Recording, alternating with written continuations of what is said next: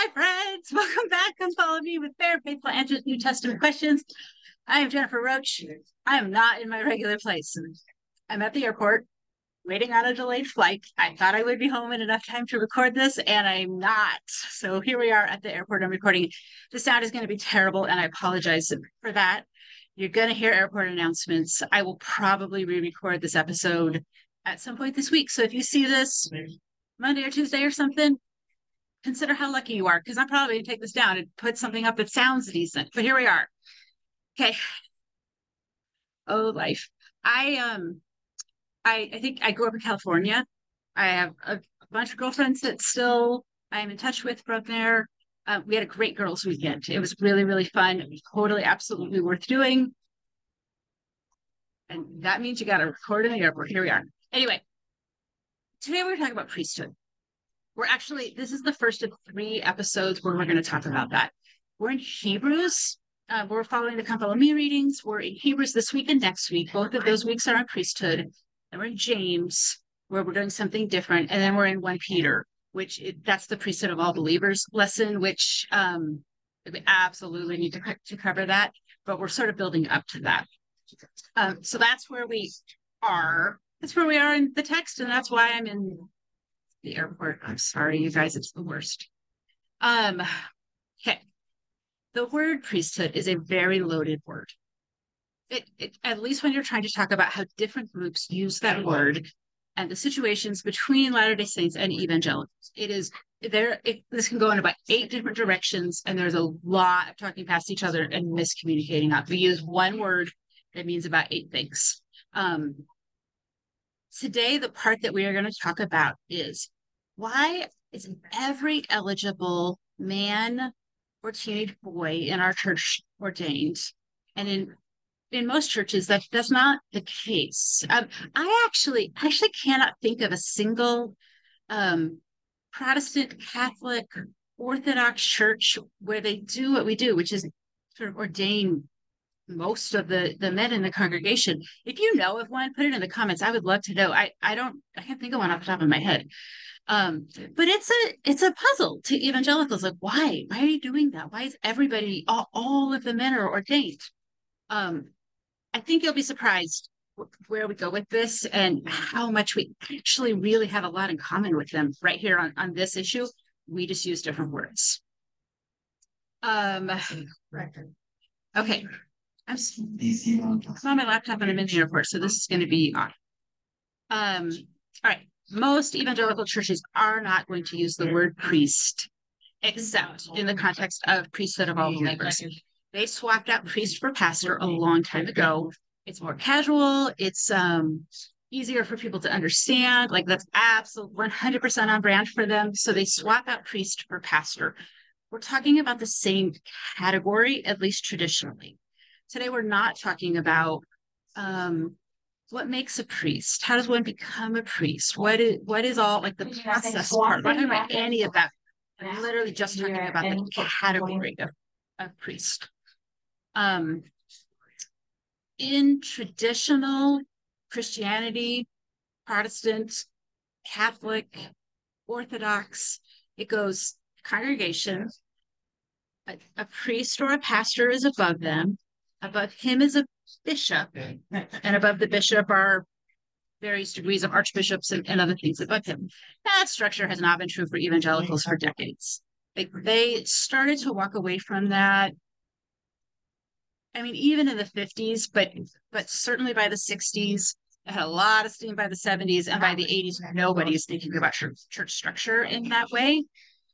When they swap out priest for pastor, in an effort to be kind of more more casual, um, it, it they had to do this kind of re retooling, restructuring, but that takes time to figure out what it's going to look like. And and there've been a few iterations of it.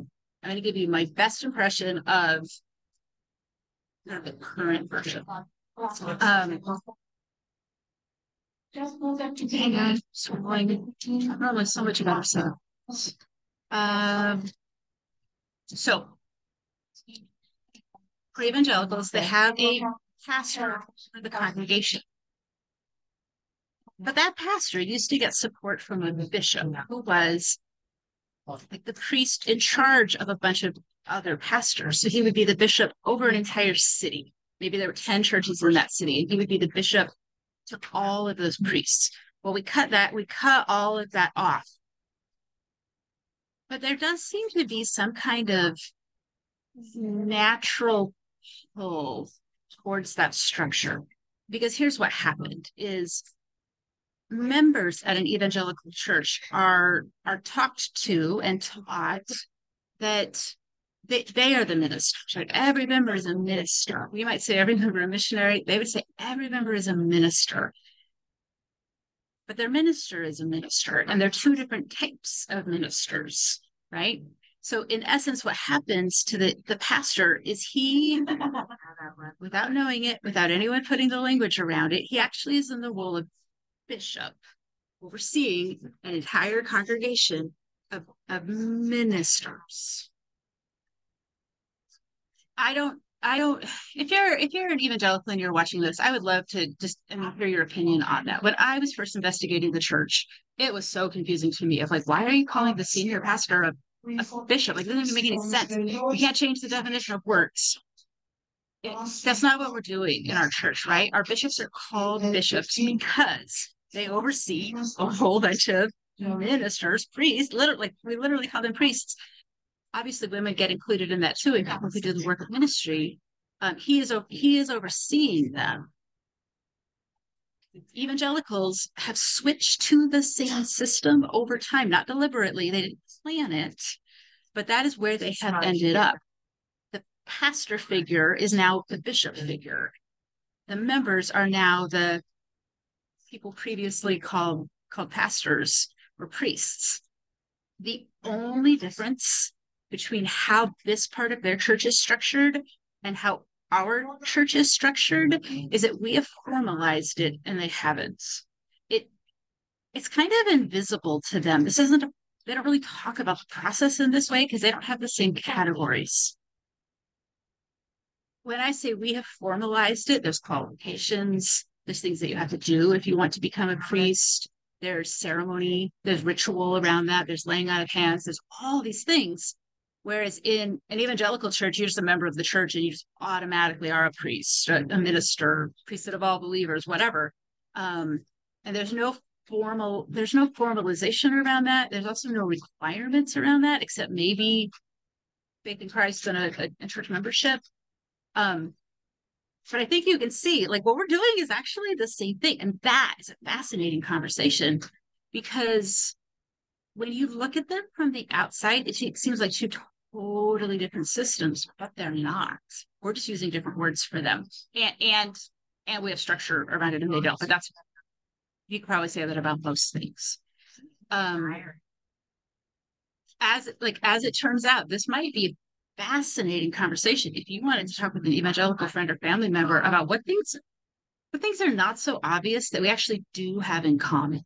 We have Jesus Christ in common. We have a lot of stuff in common most people would not look at our, our structure of priests and say, oh, yeah, that, that feels really evangelical. And yet here we are because it kind of is. Um, we we end up here deliberately. They ended up here by chance.